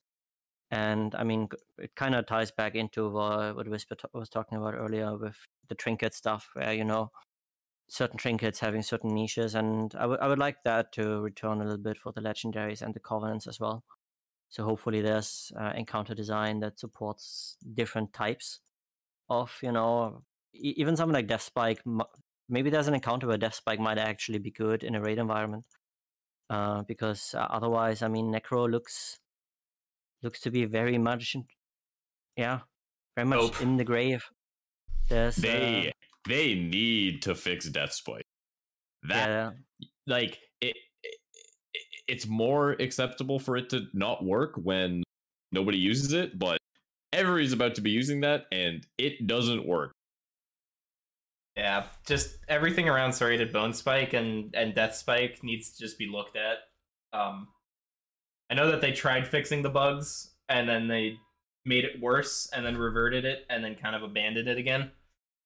Uh, but they they definitely need to take a look at Necrolord bugs and just figure it out. Do you think is the only Covenant that, that struggles from that, or do you think that Nightfear to a certain extent has a similar issue with Toxic Onslaught and Sepsis just not being good enough in the in the current environment, or even the uh, like on on in nine point two, looking forward to the or looking towards the new raid?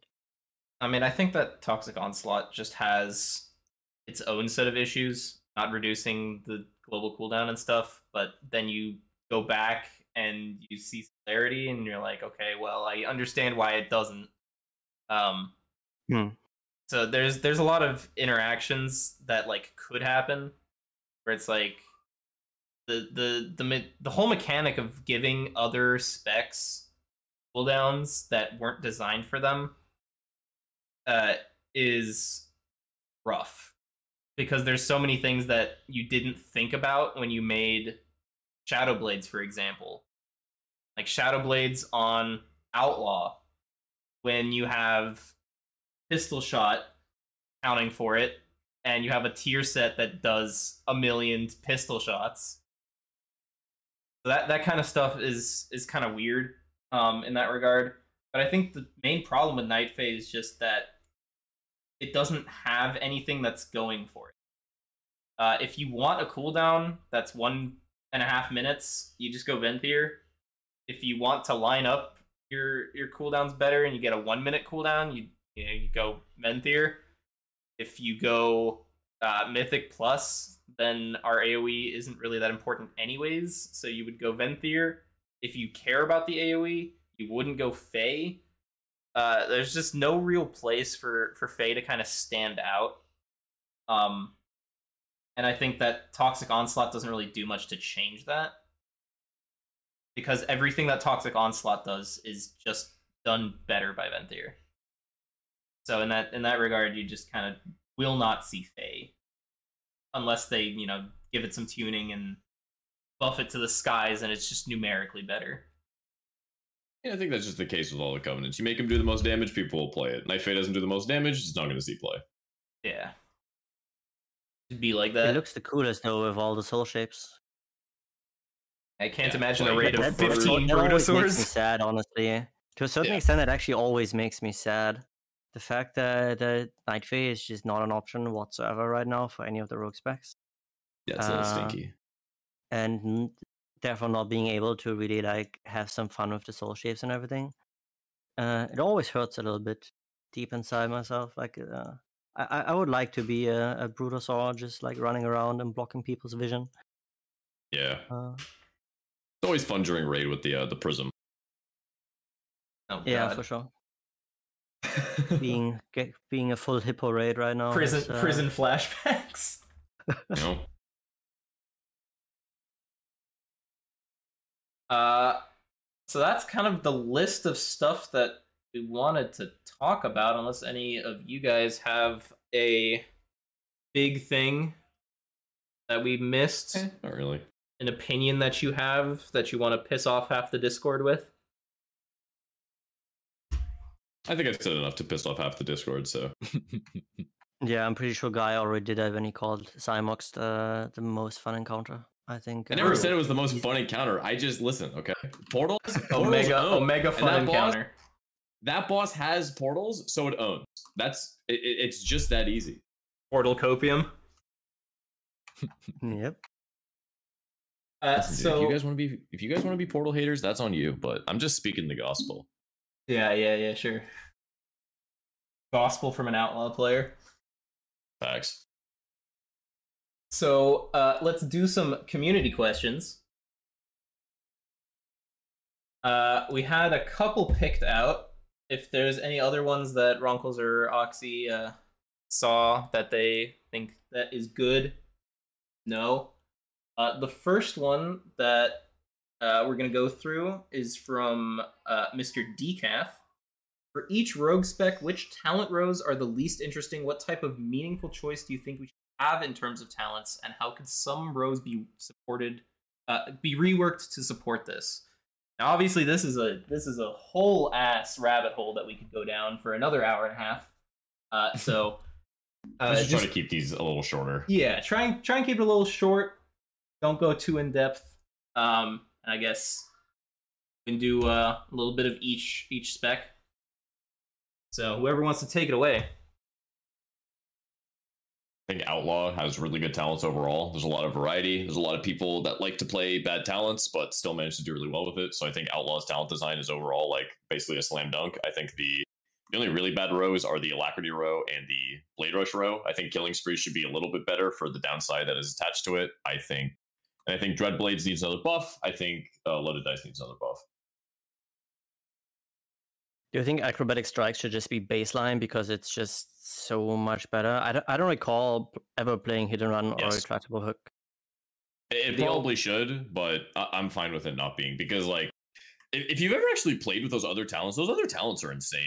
Like, Retractable Hook, with, like, uh, Restless Blades, your, your hook has such a short cooldown. It, it's nuts. And then Hit and Run, it's great for transmog runs. But yeah, Acro, yeah Acro I, I like Hit and Run on, on the original Zymox actually, because it yeah. made it a little bit easier to just uh, mm-hmm. stay in melee range for a little bit longer compared to just having longer arms. Yeah, but like there, are, yeah. like the thing is, there are some fights where Acrobatic Strikes does nothing, but th- mm. the other options usually aren't good enough for me to care because it's like a utility row. Um. Yeah. The thing, yeah, the thing is, Acrobatic Strikes is just, it's like the de facto choice. I do, I run Retractable Hook like all the time in Torghast, honestly, because especially with uh, Kyrian, and you have between Kyrian and the uh, first steps, contour things, all the hook powers. You basically have Grappling Hook every other G C D when you have Kyrian because you do Ringing Doom or whatever. So you have twenty combo point finishers and it resets the cooldown of Echoing Reprimand. And it's just, it's insane. And then you're unkillable with Restless Sonic Geodes. But outside of in regular content, it's just, yeah, kind of a de facto choice. I mean, I would say the Alacrity row is not uninteresting. In its current state, it's uninteresting. It has the potential to be interesting if they actually did something with Loaded Dice. And Dreadblades might eventually one day be like a choice for more than just Venthyr, maybe. But, yeah. Yeah, there's new buffs. Loaded Dice should always give plus one buffs, always. With any combination you get, it should just be plus one. I don't know. It gives like when you when you roll Loaded Dice, you get enhanced versions of your buffs. So it's like a better version or it adds something to it. I don't know. Like yeah, that'd be when you roll with Loaded Dice, you get like if you roll if you roll Grand Melee, it gives you a verse buff as well as whatever it normal. Like, you know, if they each give a stat buff or something, you know. Yeah, I don't know. Loaded Dice is just unfortunate because it could be something cool if they did anything with it. Yeah. What about uh? What about the Sin and the Subtlety gamers? I mean, honestly, I feel like both Outlaw and Subtlety, for the most part, have interesting choices. They just happen to, like, some of the talents just happen to not be choices right now due to the way that the specs are designed. But uh, something like Nightstalker, something like Dark Shadows, I mean, are interesting choices. You just don't really have a reason to pick them. Not in the current state of the game, anyway. For me, basically, the only spec that really suffers from from like badly designed talents or talents just being too good compared to to the alternatives is just Assassination, because it's almost every single row there where you're like, yeah, this is a pick, and you're never gonna pick something else for the rest of the expansion, and that just feels bad. I remember it was a similar thing back in Legion where, where some of the rows you would just never ever change for like a year and a half. There was never a reason to do so. And I mean, one of the more obvious ones would obviously be Poison Bomb. Uh, I always I always have to cringe a little bit when I do Torghast with Crimson Tempest Talented, and then uh, as a as an epic power, I get to I get to have Poison Bomb. And that's just not a very feel-good moment. Yeah, they yeah, should they... um they should buff it back to Legion numbers. I think that'd be good. It I'll should be more you. consistent, though. I, I did not like the R N G aspect of it. Um, I, I would like it to be tied to something that we have a little bit more control over. So also, like, yeah, I, I just want to say about subtlety. I don't, I don't think it's fair to say that their talents have a lot of diversity, because like enveloping shadow is just way too good with yeah. the rework.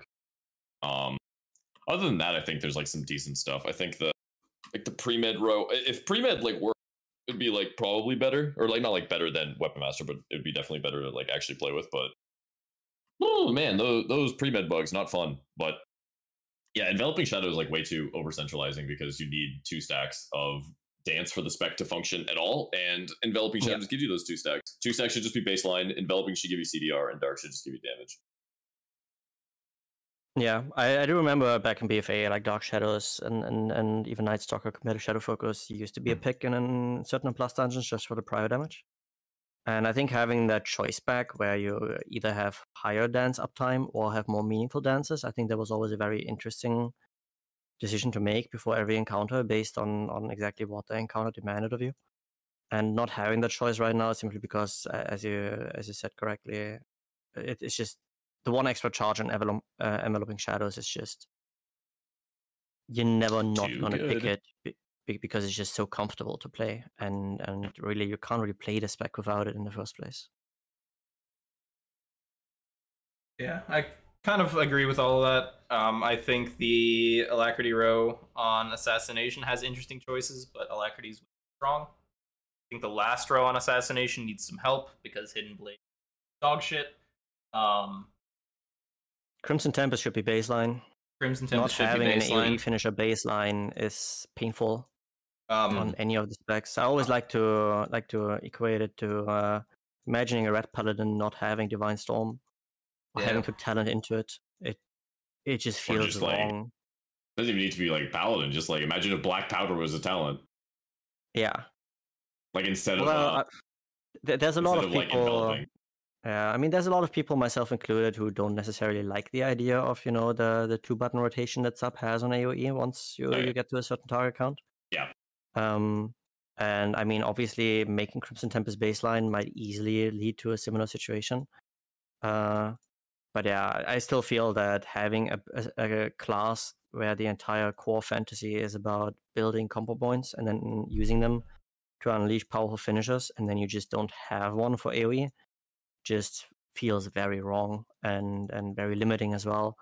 Uh, because at the end of the day, none of the rental powers will ever be able to affect uh, yeah, a, a talent. They all have to affect core abilities because, I mean, you can't have a rental power that only works with a talent. I don't think there's really any in the game for any of the classes. So I think that alone should already hopefully get us a little bit closer to Assassination having a baseline A O E finisher. Actually, a good yep. segue right there um, to the next couple of questions. Uh, so uh, we're going to take uh, Frozen Soviet's question. What talents or borrowed power abilities should be baseline, and should anything be removed? Uh, we already talked about that a little bit with Assassination. Um, I think me and Sully agree that Crimson Tempest should be uh, should be baselined. Um, I, I wouldn't be mad if Hidden Blades and Poison Bomb got removed.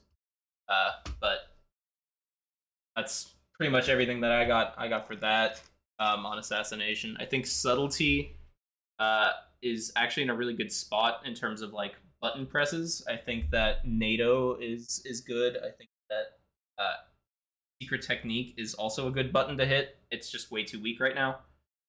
Um, but I feel like in terms of stuff that should be removed, I don't really have that much to say.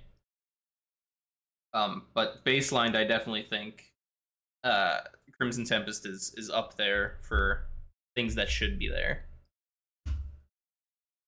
I'd probably even add Blade Rush to it for Outlaw.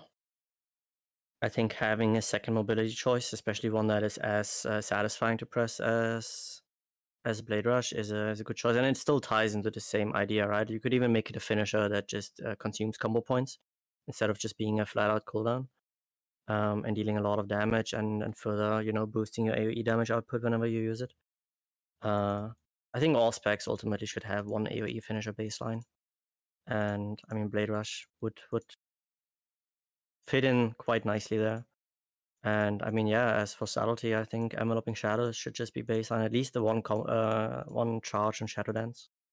Those are like such core mechanics. You you can't really play the specs without them. Or even if you if you attempted it, you fe- really feel neutered going into into a boss fight without those talents active. Um, I think just when we leave Shadowlands, I. So for the past three expansions, or like Legion and B F A, th- there's been the repeated community problem of why are we weaker going into the new expansion than we were before? Obviously, that kind of just like needs to happen, but losing abilities and stuff kind of sucks. I think moving into this next patch, they really need to look at the stuff that exists in the game for classes that makes them kind of work, and they need to just make them baseline. I think all Covenant abilities, there needs to be one new talent row, and this new talent row is all of the Covenant abilities. It's going to be a four segment um, talent row, and it should just be the Covenant abilities. I think we've played with them a lot, and we've been swapping with them a lot, where we've treated them basically as talents. So I, I think they just have to be baseline. I, I, I just can't imagine a world of the third expansion of a row uh, introducing like this borrowed power system that, you know, people are a little reluctant to enjoy, and just taking it away again just seems like a, uh, I, I don't know. I, I can't imagine them doing that again. Especially because like specs like Outlaw just like feel very good when you have stuff like Echoed Reprimand and Serrated Bone Spike. Subtlety feels really good when it has Venthyr. Like, like the specs function with the stuff really well, I think. So I, I hope they keep at least some of them around. Yeah, I mean, I...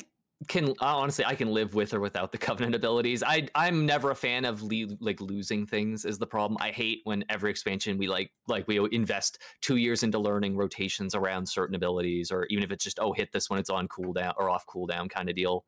I don't like it when anything's ever moved. Like when they did the pruning during Legion, I was like, this is just pointless. And then adding in things back just to say you added them back. Like now hunters, like B M hunters have arcane shot for whatever reason, and you don't even use the move, or silly things like that shouldn't come back. But when it comes to um, baseline abilities, as far as for Covenant abilities, I could see them maybe doing a loose tie-in of them if we keep any sort of semblance of power from the Covenant, since this is like the whole creation of the universe is thanks to the Covenants ruling the realm of death and however the hell the story works out like that.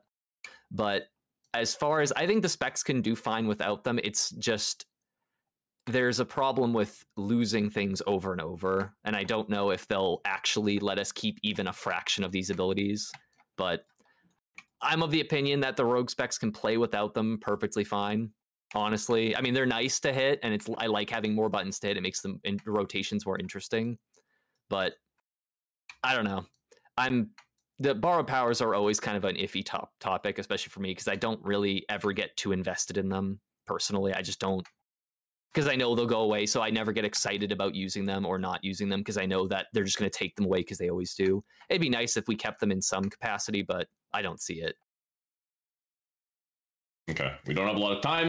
I have a few more questions. We should just kind of quickly bang out these last few. Yes. Yep, yep. All right. Uh, so let's keep it to like two sentences. um, yep. This one's a bit of a doozy, but... Uh, How would you like to see Blizzard deal with borrowed power going forward? Recent years, it's been very impactful to the performance of each individual spec. I think they need to find a balance of borrowed power combined with class design, or just see borrowed power as a balancing nightmare and want it removed from your power. I mean, I, I guess think... we kind of, kind of, sort of covered that uh, yeah, already. Yeah. I, I think having an expansion or even a patch cycle as a testing ground for new stuff, and then, you know, the thing that uh, that a community responds well to could cons- could be considered to be rolled into the next expansion, as long as it just doesn't just replace old stuff, but actually, you know, we do get a little bit of extra player power. Uh, Guy alluded to it earlier with, you know, like just feeling weaker going into a new expansion. I was never a big fan of that. So yeah, hopefully we don't just have like unused talents replaced with fun stuff now, because that still doesn't give us more things to play with. But yeah, I do like the, the general approach of using individual expansions or patch cycles as a way to to try out things and, you know, just have a little bit of fun. And worst case, it just didn't work out and you you forget about it next patch. I think borrowed power is sick. I like going into an expansion. Here's a bunch of crazy, wacko stuff. It's going to be super overpowered. I thought uh, corruptions when you had the vendor, and by the end of the expansion, you were just juicing out the wazoo. That was sick. You had to avoid the corruptions. Um, I, I th- like. I, I like having a bunch of insanely powerful, wacky end of expansion stuff. So I'm fine with borrowed power. I generally don't care too much about losing power generally, but I definitely understand why people don't like it too much. Mine, I basically was actually, ironically, mine ended up being basically what I said last time. I can live without them. I would rather see more time invested into uh, fine-tuning class like effects and how they play and rotational attributes of each class and spec, honestly. So kind of, I mean, I, I like them. I mean, borrowed powers are kind of cool, but I could live without them. I would rather them spend time doing other stuff with each class and class and spec to make it feel like that class and not just like, oh, you're a rogue that shoots laser beams out of your eyes next expansion, because laser beams, I don't know. I think something about borrowed power is that it allows them to do stuff that obviously they can't keep around long term. Like, obviously you can't keep around corruptions long term, but corruptions are pretty fun, you know. Full G C D assassination rogue is pretty entertaining. So, but you can't do that without having the ability to say, we're done with these powers. Like, once we're once the expansion's over, you say goodbye. But that's just me. Yeah, I'm I'm with I'm with Guy on it. I think that it's interesting to have for a patch or two, but I don't think that anything long term that like would impact the, the spec too much should be added.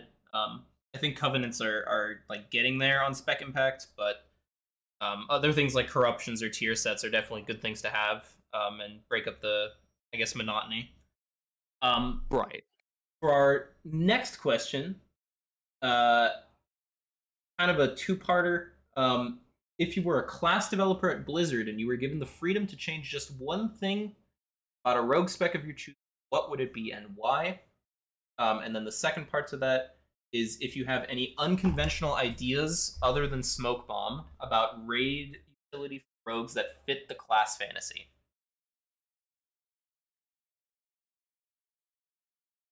Um.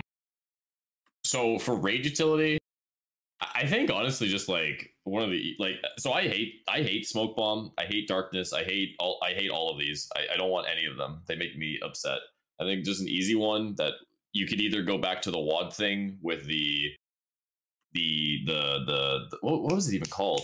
Oh, it was the, it was a crit buff. Like it was just a crit raid buff. Uh, Honor Among Thieves. I no, think. That was crits give combo points. It's the one that just gave. Yeah, but I everyone. think it, it kept the oh, name or something. No, it was it was Honor Among Thieves. Yeah, that was it. Yeah, every yeah. two seconds, a critical hit from someone in your party would give. But it was only. No, no, it was, he, he means the. No, I think it, it, either, lead either, way, either way. Ah. Uh, um, I think those are lame. I think a better. I think just going back to tricks giving a damage buff and then you just trade with other rogues. Because ro- ro- rogue does a lot of damage. Just give them a damage buff for having another rogue in the party. That's basically raid utility. It means two rogues get to be in every raid comp. I don't know. I feel like I, I, I like doing damage. I don't like having dumb, broken utility spells that break fights. That's, so I, I don't like utility that much. Damage is utility. Yeah, I, I agree with that with that sentiment. I don't think rogue should have a damage uh, sh- should have raid utility. I mean, the the class by itself, by design, is kind of like a lone wolf and doing its own thing and being like the. The solo damage dealer, so to say. Uh, looking at other like R P Gs, I always thought, or I always felt that rogue or thieves were designed with like being able to do things that no one else could do. Uh, and that made me think about uh, another spell that, that we had in a past expansion, which was Symbiosis for druids. And honestly, I would like rogues to be able to just steal an ability from another player. Oh hell Not yeah! Steal in the sense like that they cannot use it anymore, but just that you can pick another player from another class and just get like one of their defensives with like a much higher cooldown or at a at a lower uh, efficiency, and just have like be able to to adapt to whatever situation you find yourself in, and then maybe you you know get a get a weaker ice block or something from a mage, or you steal like a, I mean if a raid cooldown is good, maybe you steal like a very minor raid C D, or maybe you can you can yoink like a really good D P S cooldown or something like that, or just a, a single spell rather than passive like Symbiosis on, and Dark Simulacrum from D Ks. But I think it fits the rogue narrative pretty well to just be able to, you know, yeah, grab into our bag of tricks and pull something and take, out take that we shouldn't be able to use. Else. But yeah, be, be, because we yoinked it from someone else, we actually can do that. Yeah. Also, the name of the buff is Swiftblade's Cunning. It was a haste and multi-strike buff by five percent. Nice. Well, hmm. Wow. People were, people, we were confused, okay? um, I guess for two-parter of question, uh, obviously, if I was going to change anything about a rogue spec, it's uncap outlaw, because oh, yeah. that's just cheating. I mean, that's the, the gimme that's the gimme answer. But for uh, raid utility, because I, I agree about the whole damage thing, and rogues already have, were greedy enough that we have amazing defensives for basically every situation. Um... I would say just give us like an execute damage bonus. Like we apply a raid-wide execute damage buff. That's easy. You just hit a target, and when it hits below a certain percent, everybody does slightly more damage. You'd have to bring a rogue to basically every fight except Sylvanas, so it would have to be very. It'd have to be very slight, like two percent. You know, whatever. Give it like two percent. Done. Yeah, yeah. But yeah, that's. I would just if you want something easy, because the devs would. If I was a Blizzard dev, I would take the easy way out because that's what they do with everything. So, you know, like two percent execute damage boost. Like if they once the boss is below fifteen percent or whatever, so that way it's worse than like actual execute, like from a like Zoldyck or whatever. Give it like fifteen percent or twenty percent. Give like a two percent raid wide damage boost. All right. Um, my idea. If, if I could. Oh yeah. Go ahead. Okay. Uh, so. Uh, my idea was actually uh, for more poisons. Um, I feel like now that they brought poisons back for all the specs, being able to like poison tip like a hunter's arrows, or like teach a mage how to infuse their magic with poisons or some shit. Where you know it, it's, I don't know what the effect would be per se, but just having something where it's like. Uh, Now that the rogue's here, you can, you know, make everyone else uh, learn this certain certain thing that, you know, does a little bit of ticking damage, or uh, maybe once it reaches you, you, like fifty stacks or something, like you hit a target, it reaches like fifty stacks, and then it like explodes for a little bit of damage. Um, something like that could be cool. Um, so that that was that was just something that I had. I also had the idea that Selly had. Uh, stole it, so I had to come up with something else. I'm but sorry, you. man. But, um, but clearly great minds think alike. uh, I think uh, if I had to change one thing about uh, a rogue spec, that's kind of a really, really hard question, but I think that I would I would look at uh, at the talents for each for each one. I would change something about the talents, like uh, Crimson Tempest baseline, and then bring in a new talent, or you know, Acrobatic Strikes baseline, bring in a new talent, or you know, something like that. Um, we are coming on about the end of our time here, so uh, to close it out, uh, the final question is a bit of a silly one. What is the correct abbreviation of assassination? Is it S I N? I mean, is it ASA? It's ASA, obviously. Okay, so you're wrong. Next. I prefer... I think the abbreviation of uh, T R A S H is the one that I prefer to go to. I think it's pronounced trash. Okay, okay, okay. Mine, this is a true story. Uh, for the longest time before I actually played Assassination on the regular, like prior to B F A, my Assassination... Uh, gear loadout was always just called Ass Nation, so that was what I abbreviated it as, which is not much of an abbreviation, but it's slightly shorter. Ass so, Nation. I, I, I Ass Nation. I'm, I'm a Puritan who will call it sin until the day I die. But yes, it is sin. That's just, it's sin. sin or mute. Yeah, mute's a mute's another no, one, though. No, mute. mute is mute is straight wrong. Mute is not real. Oh, that's, Anybody that's, calling that's it mutilation? Worse, they gotta go, bro. They're they're stuck in classic. They're they're in a they are frozen in time. Okay, it's not mute. Bro. They didn't even have mutilate classic though. What so, do you mean? They had it in uh, Wrath. I think is when they got mutilated. Doesn't mute, I can't remember. Mute rogues are bro, boomers. I, listen, man. Okay. Anything yeah. older than Legion, it's too old for me. Okay, I, I'm I'm a I'm a hip kid. Okay, I don't know any of these old expansions. Mute mute is I'm a just a boomer. boomer. I can't tell you. Mute is yep, so boomer. boomer. No one calls it mute. Stop saying mute. Mute is wrong. Yeah, Wad? Yeah, Wad's a boomer X-Pac. Anyways, uh, I hope you guys all enjoyed our, our little conversation about stuff. Uh, we will be doing more of these. Uh, turnout was good. If you have any more questions or topics or stuff, obviously uh, feel free to reach out and give us some stuff to talk about. Uh, no plans on when we're doing the next one yet, but, you know, we'll be sure to put an announcement up. Uh, this entire podcast that we just did uh, was streamed by uh, Selly as well as myself, so the V O Ds will be up for those. We also will be posting it um, as a uh, YouTube link, so uh, keep an eye out for that if you weren't here for the whole thing, or if you want to share it with your friends, whatever you want to do. And, uh... yeah. Uh, happy loot, happy vaults to all the N A people. You guys, uh, stay mad. Happy vaults to Oxy. Wait, I, I have one more thing to ask. Sure. Uh, so, Mister Red Rogue, um... Yes, yes, yes. Hold on. So, what do you think about, um, the... Well, I... He is left. Wow. I, I ought I to be offended. He was, he was removed for calling assassination trash. Uh, correct. Also, uh, thank you, Zara, for coming to this podcast. Uh, oh, if you don't know, the Red Rogue, great YouTube channel. Check it out. A lot of rogue content on there. And uh, thanks for everyone for your questions. Um, thank you, especially